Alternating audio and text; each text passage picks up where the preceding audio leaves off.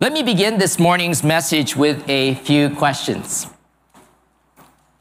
Do you enjoy worshiping God? Naughty? Yes. Amens. Do you enjoy worshiping God with other people? Do you enjoy serving God in the worship service? Do you enjoy serving God when no one is around? Please think about these questions as we look at today's passage of Scripture. Let me read Matthew six, sixteen through eighteen. This is Jesus speaking. イエス様が語ってます。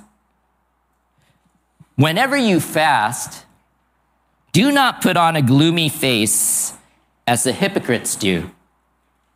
For they neglect their appearance so that they will be noticed by men when they are fasting. Truly I say to you, they have their reward in full. But you, when you fast, anoint your head and wash your face, so that your fasting will not be noticed by men, but by your Father who is in secret. And your Father who sees what is done in secret will reward you. Jesus begins by saying, whenever you fast. Have you ever fasted before? Actually, we all fast every day to a certain extent. The le- length of fasting may vary from people to people, but we all fast every day. Thus, we call the first meal of the day a brek, or breakfast, right? Breakfast. It is a meal that breaks our fast. Now, if you eat several midnight snacks, I don't know what you should call your first meal of the next day. However, that is between you and your stomach. Of course, the fast that Jesus is talking about here is not the fasting that I have just described, although it is about abstaining from eating for a certain time. In this whole section where Jesus is addressing almsgiving, prayer, and fasting, there is a common thread in these things. These are all religious activities. However, Jesus was not addressing just these three acts of worshiping God. Before we go any further into this passage of Scripture, let me talk a little bit about fasting that is described in the Bible. In general, fasting is done to humbly seek God. In Second Chronicles four, we see Jehoshaphat, a king of Judah, seeking God for protection from the surrounding nations that came to make war against him. Second Chronicles twenty, it says, Jehoshaphat was afraid and turned his attention to seek the Lord and proclaimed a fast throughout all Judah. So Judah gathered together to seek help from the Lord. They even came from all the cities of Judah to seek the Lord. Fasting could be done in mourning. We see this with Nehemiah, who was the trusted cupbearer of King Artaxerxes of Persia. Nehemiah one describes this, the words of Nehemiah, the son of Hacaliah. Now it happened in the month Chislev in the twelfth, twentieth year, while I was in Susa, the capital, that Hanani, one of my brothers, and some men from Judah came. And I asked them concerning the Jews who had escaped and had survived the captivity and about Jerusalem. They said to me, the remnant there in the province who survived the captivity are in great distress and reproach. And the wall of Jerusalem is broken down, and its gates are burned with fire. When I heard these words, I sat down and wept and mourned for days, and I was fasting and praying before the God of heaven. Fasting could be done in repentance. We see this with Ahab, a king of Israel. First Kings twenty-one, it says, Ahab said to Elijah, have you found me, O my enemy? And he answered, I have found you because you have sold yourself to do evil in the sight of the Lord.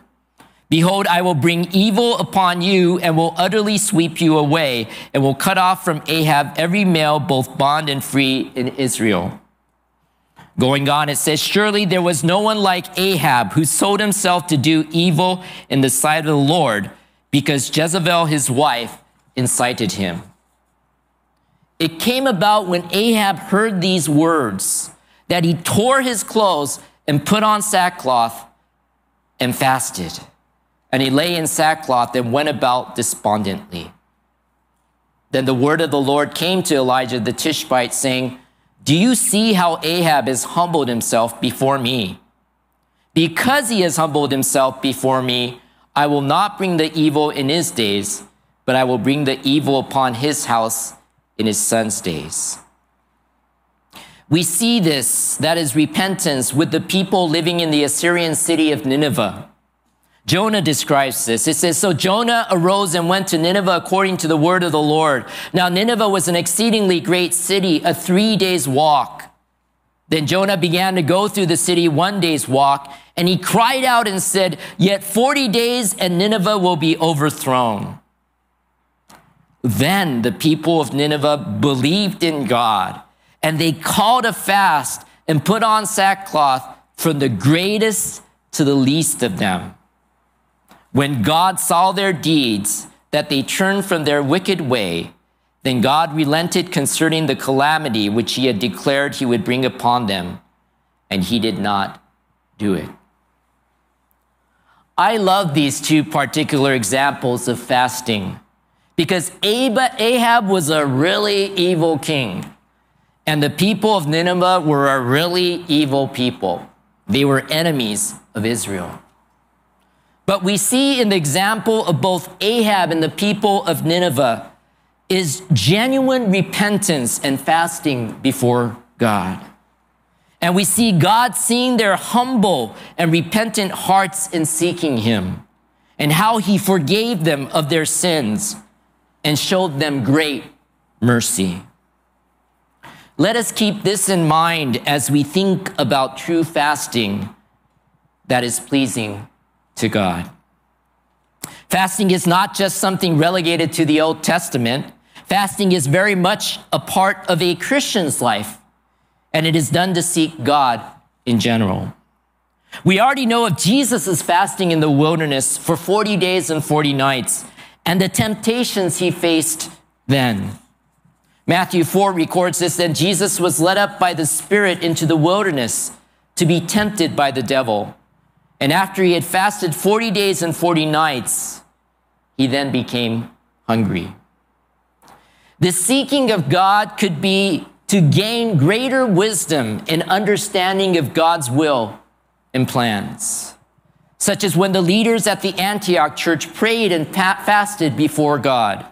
Acts thirteen records, "Now there were at Antioch in the church that was there prophets and teachers, Barnabas and Simeon, who was called Niger, and Lucius of Cyrene, and Manian, who had been brought up with Herod the Tetrarch, and Saul. While they were ministering to the Lord and fasting, the Holy Spirit said, 'Set apart for me Barnabas and Saul for the work to which I have called them.' Then when they had fasted and prayed and laid their hands on them, they sent them away."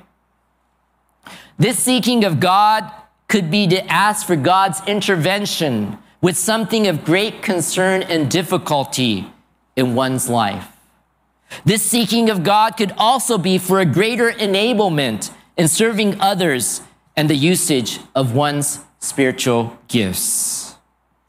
So we see the fasting, that fasting is a wonderful way to seek God in worshiping him.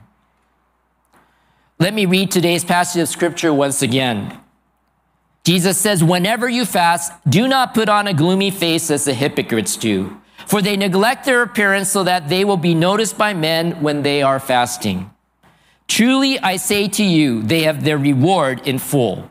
But you, when you fast, anoint your head and wash your face so that your fasting will not be noticed by men, but by your Father who is in secret. And your Father who sees what is done in secret will reward you." We may have different so-called religious activities than fasting that we engage in. But the principles that are laid out here by Jesus should apply to all of them. In other words, what Jesus is saying here applies to fasting as well as anything we do as it relates to our relationship with God. Do not put on a gloomy face as the hypocrites do. In other words, don't make a big deal about it that may draw the sympathy and attention of others. Jesus had already pointed this matter out for almsgiving in Matthew six, one through four, and prayer, Matthew six, five through eight. Those who did this are the hypocrites, literally actors. The hypocrites are not identified here, but in Matthew twenty-three, it clearly indicates that they are the scribes and Pharisees. And Jesus was not very kind in describing them. で、イエス様は本当にもうはっきりとこの者たちのことについて書いています。Matthew twenty-three. But woe to you, scribes and Pharisees, hypocrites, because you shut off the kingdom of heaven from people. For you do not enter in yourselves, nor do you allow those who are entering to go in. Woe to you, scribes and Pharisees, hypocrites, because you travel around on sea and land to make one proselyte, and when he becomes one, you make him twice as much a son of hell as yourselves. We are reminded here that it is easy to act or look like we are living for God. It also reminds us that what people see and what God sees are not the same. We too need to be careful not to just act or look like we are serving God or doing good works. For they neglect their appearance so that they will be noticed by men when they are fasting. What Jesus was referring to here was a practice by most Jewish people when engaging in what were considered the most extreme fasts. These fasts meant not only abstaining from food, but also practicing other forms of safe self-abasement, like not shaving, washing one's clothes, or anointing oneself. But claiming to do these things for God, their true intentions or focus was on people. In regard to such people, Jesus says, "Truly I say to you, they have their reward in full." What is their reward? That they have been noticed by people in what they are doing. That is what they want, and that is what they get. No more and no less. But you, when you fast, anoint your head and wash your face. Under normal circumstances, stances, people trimmed their beards or changed clothes, as well as anointed themselves after they fasted. Thus, in a way, Jesus is prohibiting customary features of what the religious leaders of his day considered a strict fast. Measures should be taken to not stand out as if you are doing anything special. It is about maintaining a regular appearance even while fasting or doing something as it relates to serving and or seeking God.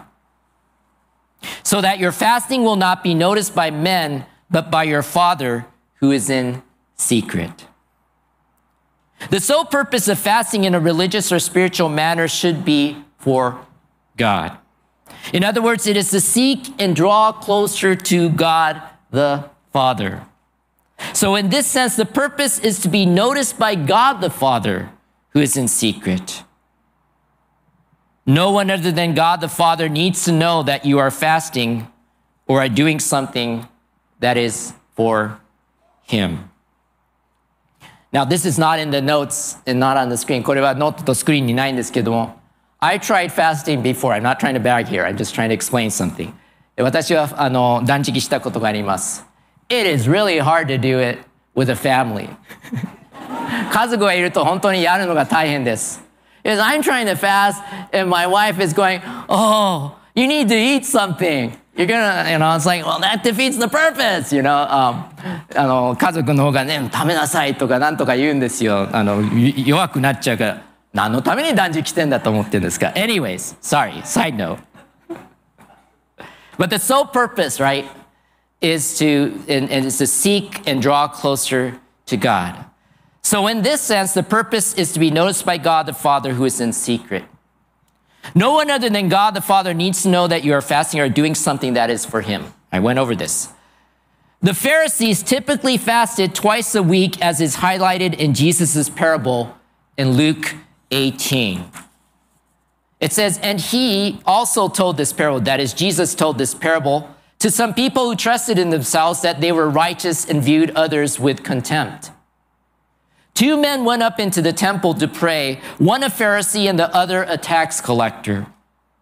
The Pharisee stood and was praying this to himself, God, I thank you that I am not like other people, swindlers, unjust adulterers, or even like this tax collector.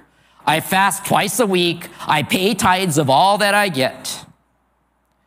But the tax collector, standing some distance away, was even unwilling to lift up his eyes to heaven, but was beating his breast, saying, God, be merciful to me, the sinner.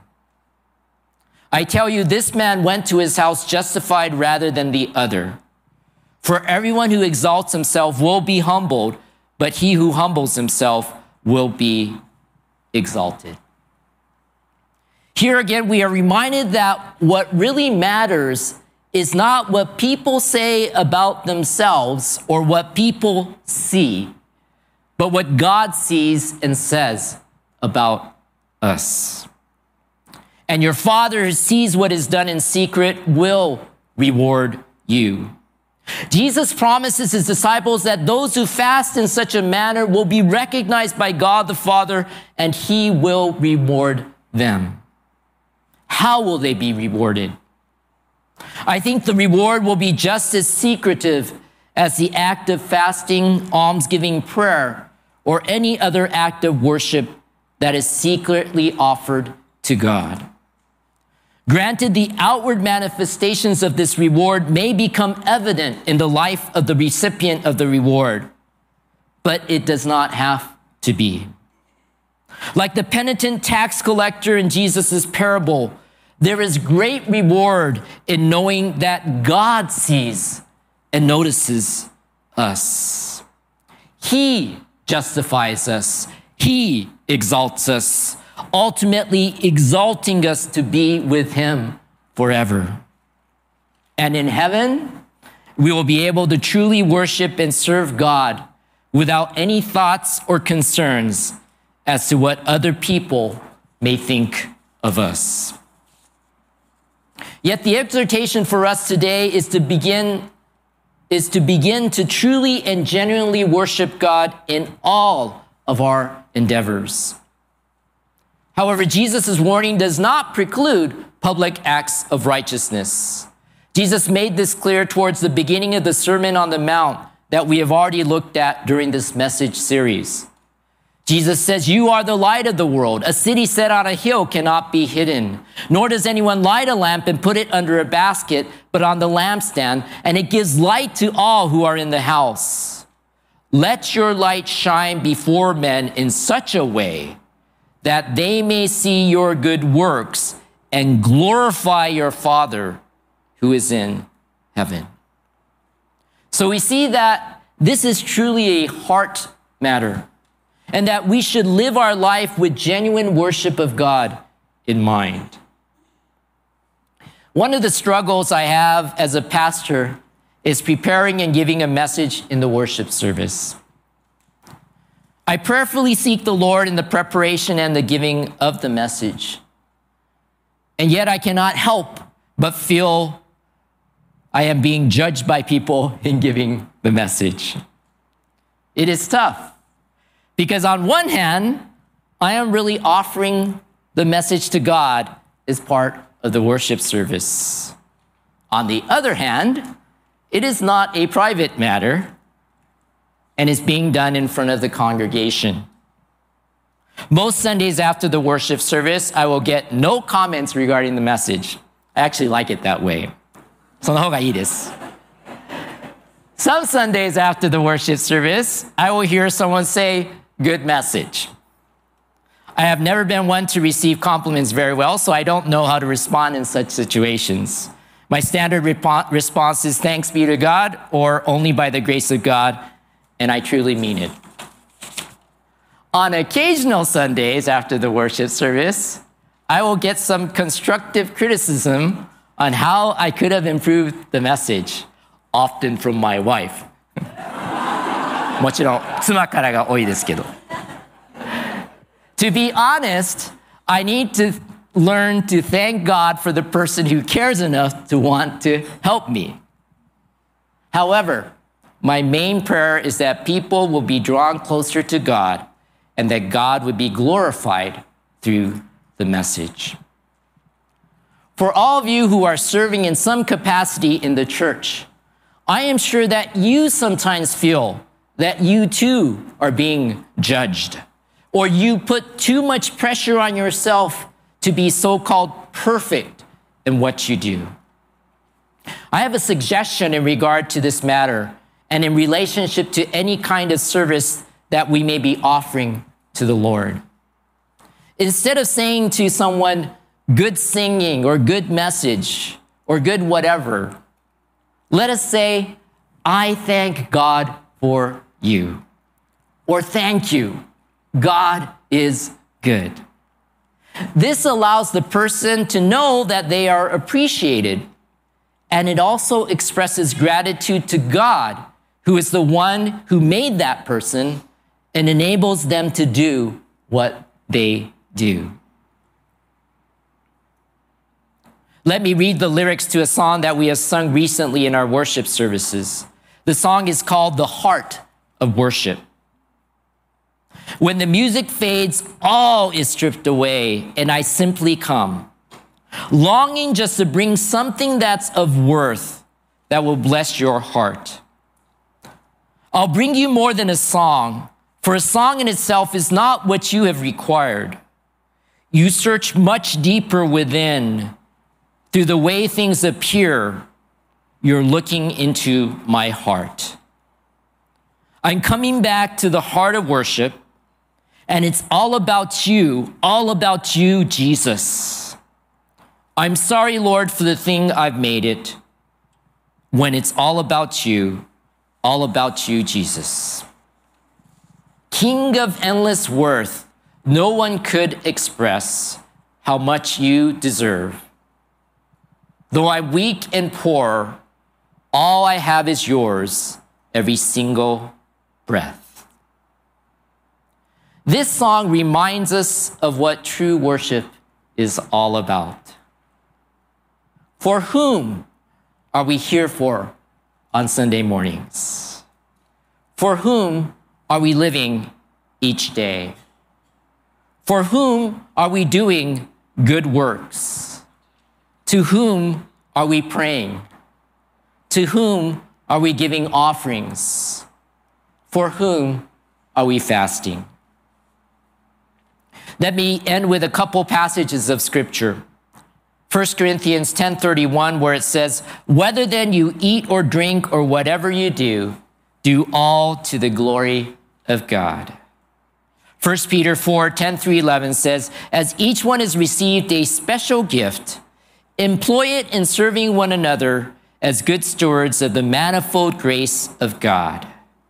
Whoever speaks is to do so as one who is speaking the utterances of God. Whoever serves is to do so as one who is serving by the strength which God supplies, so that in all things God may be glorified through Jesus Christ, to whom belongs the glory and dominion forever and ever. Amen. Let us live our lives for God's glory with gratitude for the grace and gifts he has given to us. In seeking to live to glorify God, we will be living in line with the Lord's Prayer. For our true desire is that our Heavenly Father's name would be hallowed. Let us pray. 祈りましょう。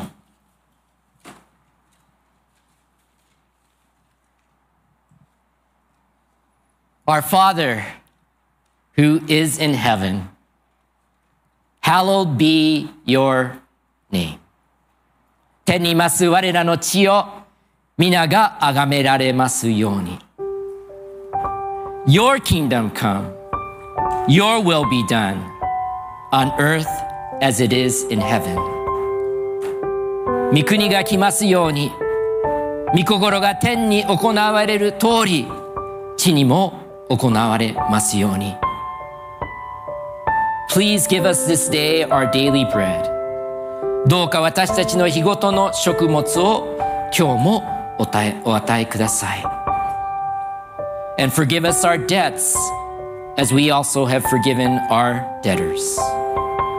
私たちに負債のあるものを許しましたように、私たちの負債をもお許しください。And do not lead us into temptation, but deliver us from evil.